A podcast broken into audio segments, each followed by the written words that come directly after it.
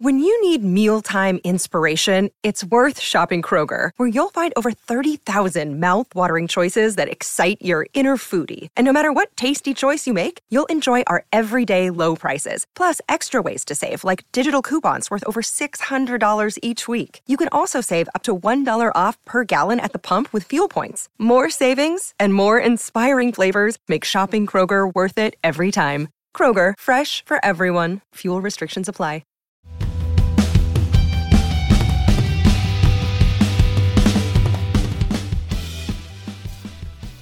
Hello, Manchester United fans, and welcome to this extra episode of the Manchester is Red podcast. I am Sam Hutchison, and I'm flying solo today. This is where we will listen to Erik Ten Hag's press conference from after the Spurs game, as well as his press conference ahead of the Aston Villa game tomorrow. I'll be talking you through what he said, as well as giving some reaction to the press conference. Let's get straight into it. Here is Erik Ten Hag. Yes. Um yeah, before I would be happy with the point. and but when you see first half, although I don't think we played that brilliant, uh, but we had completely control. Uh, we had the overload in the midfield. We used it very well, uh, especially when we switched from the right to the left. We used that overload. We scored both both goals. But when you are, be honest, just before we make 2-0, they had a big chance to score 1-1, and also before that, over our right side, we conceded some counters uh, and we were not good in positioning. And so also, also already before halftime, we were playing not that well. But after halftime, there was a difference. We lose the control because yeah, we were not ball secure. And then you have to go into the fight. And when you lose your battles, when you don't block the crosses, when you don't squeeze out, when you don't block shots, yeah, you concede goals, and that's what happened. So then yeah, you can be uh, finally you have to be satisfied and take that point. Erik, is the second half maybe a culmination of so many domestic cup games and European matches, or is that maybe more of an excuse? As you see, you've had a very busy schedule. Oh, we have, we have uh, the worst shadow also in uh, in the Premier League, and that would will not change. Also, not the coming period. So we have to take that but that cannot be an excuse. And the time is enough to recover. So our players are in demand to be ready. And today we were not ready. Uh, some thought uh, 90% is enough, but we lose focus. That's the way why we gave balls away. Uh, we didn't our jobs in positioning, and then you concede goals, and that was in both uh, goals was the case. And but more, you lose control of the game.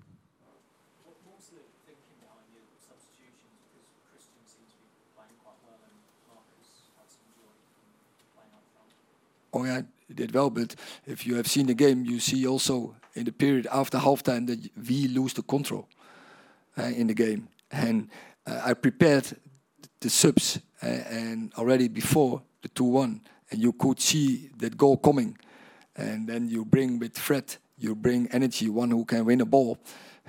For instance, on Sunday he was brilliant in that fact, and you bring with Martial, one who can keep a ball keep a ball up, and then uh, can Resi and Antony and Bruno make his runs behind. And that was the idea. When, when you were in control, you were passing the ball so quickly, great tempo, and that seemed to disappear in the second half. Is that tempo essential to, to the way you play well? I think it has to do with, uh, with awareness and where's the where's the free man? And before halftime we had um, overload in the midfield and we used that very well. And especially the switches from right to left uh, I think um, Spurs had uh, huge problems with that. And I think also we scored the goals uh, both from a pass from the right to the left. Um, after halftime it was different because we couldn't keep the ball. And then you lose control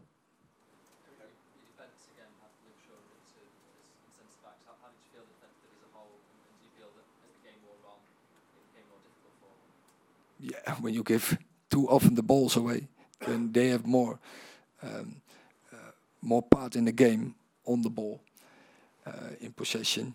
yeah, then they get more tested in that part, and um, so yeah, that was that was definitely the case. But uh, it was not great how they um, the support on them, and um, then it's got more difficult. But I think all over, I think they did again a good job. Oh, we um, uh, we have to look from game to game, and uh, now we have to focus on on Villa and see what's the best against Villa. Uh, but we don't have so many uh, options in that positions uh, already. Uh, a left fullback like Luke is doing great now as a left centre back.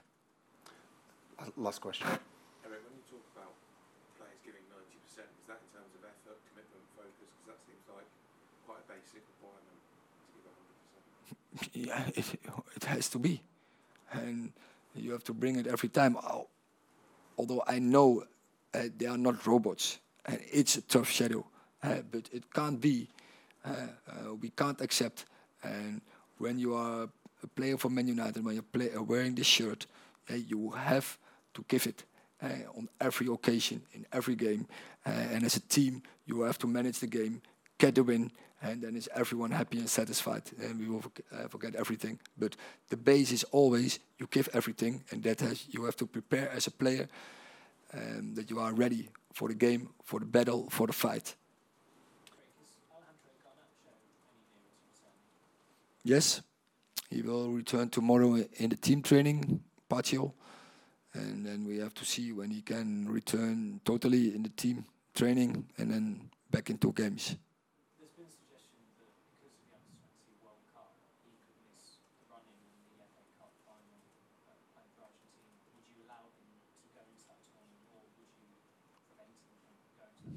Nah. No, we don't release him. Richard. Hi, Erik. Um, what do you make of Jadon Sancho today? Do you think that performance could help him kick on for the rest of the season? And also, why did you take him off? Uh, he had to, uh, scored a great goal. I think he had to score another one. Um, but um, yeah, so we had a quite good performance, but we lose control. And also uh, in the pressing before halftime, I already said about the defense organization of left side uh, wasn't wasn't great. Um, uh, the cooperation wasn't great over that side, and I hoped also to pre, um, uh, to improve that. Miguel. Erik, this is possibly a bit of a big question after a game, but how many times this season do you think have you seen United play a full match as you wanted? Oh, we we had some some games uh, like um, two weeks ago against Forest. I think that was, for instance, um, a quite uh, game was almost optimum. And you see, it's not so easy to play a Forest. You see Liverpool struggling. You see yesterday Brighton struggling there. But that was a very good performance, uh, our sides, and and we had more games. Um, but I have to think um, uh, which games, but especially um, I think City. Uh, that was yeah, it was a brilliant game. Our sides, uh, and, and, we had more. I think also Arsenal, both both games, uh, we played we played very well, um, and and we had many games where we were very dominant. Um, so I like to play, for instance, Betis Sevilla home, uh, Barcelona so we had our games where we, yeah, we played very good football. Erik, you've really embraced the domestic cup competition since you've come to England and winning the League Cup, FA Cup final. Would that be irrelevant to you if you don't make the top four? The top four is the bread and butter, the key for Manchester United for next season. I think as as Man United and as a top team, then you have to compete and go for the win in every competition you are in. So that's what we are doing, and that is the culture um, we want to create uh, to construct, and so that is what we are doing. So that has to be in the mindset of every player and every employee who is working for Manchester United.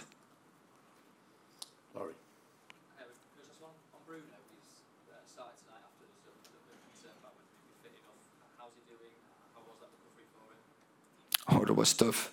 And big compliment on Bruno. He he absolutely doesn't want to miss this game, and he did everything to get fit. I think he's the example uh, that you have to suffer, that you have to sacrifice when you want to play on top level, when you want to achieve something.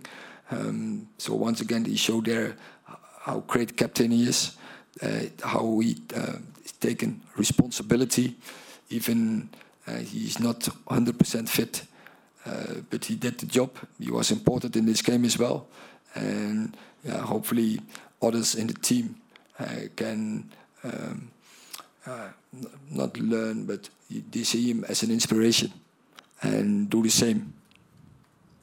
Erik, this is about Marcus and, and playing as a striker tonight. It feels like his, his hold up play and his link up play and his work back to goal has, has improved as a striker this season. D- Do you see him as a striker long term, or, or would you rather he was he was on the left? Obviously, he can do both roles well, but where do you see him, and have you worked on him being a striker this season? Yes, of course. Um, we worked on that, and um, I think he can do both, and depends on sometimes uh, from uh, opposition which role him the best fits. But what is important for him also is the formation to bring players around him, to and especially to bring players in the back from him in the formation, in position, uh, where he can um, uh, make combinations, make movements, and I think yeah he's doing that very well. I'm happy and satisfied with his role, but also when he's playing from the left, uh, he has also big impact on our games. And the United fan was singing Harry Kane's name about him joining in the summer. I mean, would, would a number nine in your eyes to bring a number nine in, would that give you more options in terms of your front line and Marcus? And is that a priority for you? Yeah, I think everyone knows it's not a secret um, that uh, we on a long term and that we um, over the whole season we had a shortage of number nines because first um, we got the dropout of, of Ronaldo and then uh, Anthony Martial was often not available. Jadon Sancho was often not available. Yeah, then you have a shortage on frontline players. So uh, with less players, we have to cover many games. So yeah, definitely we need in the front line we need uh, uh, uh, players who strengthen the squad. The hardest position in the transfer market to get a player in that? Is it the hardest position? But you know, you can uh, approach that from many ways. And yeah, the typical number nine, you can also, uh, as we talked uh, before, uh, Rashford can also play very good as a number nine. And uh, Anthony Martial, uh, uh, he's a great number nine. So we have players uh, who can play in that role, but we need definitely we need some offensive players who are really uh, players, impact players, uh, quality players, uh, yeah, who improve the front line. Uh, last question, Sky. Looking ahead to the Aston Villa game, what a job Unai Emery done. We'll be facing a very different Aston Villa. We're now chasing the European spot. Oh yeah, we met them uh, when we uh, uh, the first time, um, the first game, and he surprised us. Um, and we were on low energy levels, so we have to avoid that on Sunday. But also he uh, surprised us with the system. But uh, three days after, uh, we learned a lot from from that game, and we bounced back, and we had a good win over them. But Sunday there uh, would be uh, there will be a tough game. I'm totally aware of it, and um, yeah, there his team make a good progression. But it's up to us if we are ready for the game. We have the right energy levels, where we are in the right focus um, on Old Trafford, the behind. Uh, then we have a good chance to win this game because we know that we are very strong. Thank you very much. So immediately after the Spurs game, he said he would have been happy with the point had you offered him it before the game started. And that's understandable. An away trip to Spurs, and I mean Manchester United's form hasn't been that great away from home this season so far. So it's understandable his opinion towards the point being a well earned point and something that he would have been happy to leave the Tottenham Hotspur Stadium with before the game. However, given the position that Manchester United were in at half time, a 2 2 draw really doesn't feel like a fair result and f- fair for what Manchester United put in in that first half. The first half performance was really an example of how Manchester United can attack and how well they can play. That second half performance, it just wasn't there and it wasn't the same. I do believe Erik Ten Hag got it wrong with his substitutes. I mean, he mentioned in his press conference that he lost control of the game in the second half. In the first half, he mentioned an overload of midfielders, and second half, he just that wasn't the same. That wasn't apparent as it was in the first half. He did also mention that it was it's been a tough schedule for Manchester United, but that's not making excuses for his side. It has been a tough schedule, and lots of the injuries Manchester United have suffered this season have been due to that schedule. As for the second section of his press conference ahead of the Aston Villa game, he mentioned Garnacho is returning to training, which is a real po- positive for Manchester United, as well as Bruno Fernandes being the real example that his squad should look to follow going into these final few games of the season. Garnacho returning to training is massive for Manchester United, and he's also signed a new contract, keeping him at the club for another five years. And he's also signed a new contract at the club. Both of these are really positive for Erik Ten Hag and for Manchester United. It may well stave off any sort of threat of Real Madrid coming in, which was rumoured, as well as it really proves that Erik Ten Hag's really got Alejandro Garnacho in his plans going into next season and towards the end of this season. He should return before the end of the season, hopefully. Fingers crossed, Manchester United fans. But it remains to be seen what role he can play in the squad. And on Bruno Fernandes being the example, Bruno Fernandes was brilliant. He I mean, it was a doubt whether he'd even make the bench of the game. He's never missed a game through injury in his career, which is massive. I mean, that's huge. That shows his dedication to the cause and to Manchester United. And I think it's something to be really proud of. The fact that he's so willing to come out and play every game for Manchester United, no matter what his fitness is, he wants to be on the pitch and he wants to be playing as often as possible. He was carrying a niggling injury, so it's a surprise to see him complete 90 minutes, but he was good again, and I thought even with his injury, he's still one of the better players on the Manchester United team and on the pitch against Spurs, and it really is what Erik Ten Hag's sort of bringing to Manchester United more than anything, what he's bringing to the club and what he's sort of saying what he's been saying in his press conferences all season has been backed up by Bruno Fernandes' attitude towards playing for Manchester United. And then for the final section of his press conference, he mentioned Rashford playing as a striker and how he was really proud of that fact. Marcus Rashford, his best position is clearly off the left wing, but he has actually done a good job at striker when called upon this season.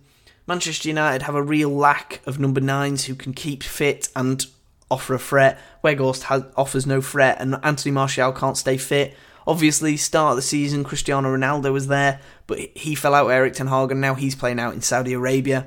So Marcus Rashford's really had to step up, and Erik Ten Hag's showing that he's proud of the fact that Marcus Rashford's getting on with it and not complaining, even though he's clearly better at the left wing position. Earlier in the season, he was the example of just how well a player can play when a manager believes in him. And against Spurs up front, I thought he was much better than he was when he moved into the left wing when Erik Ten Hag made his substitutes.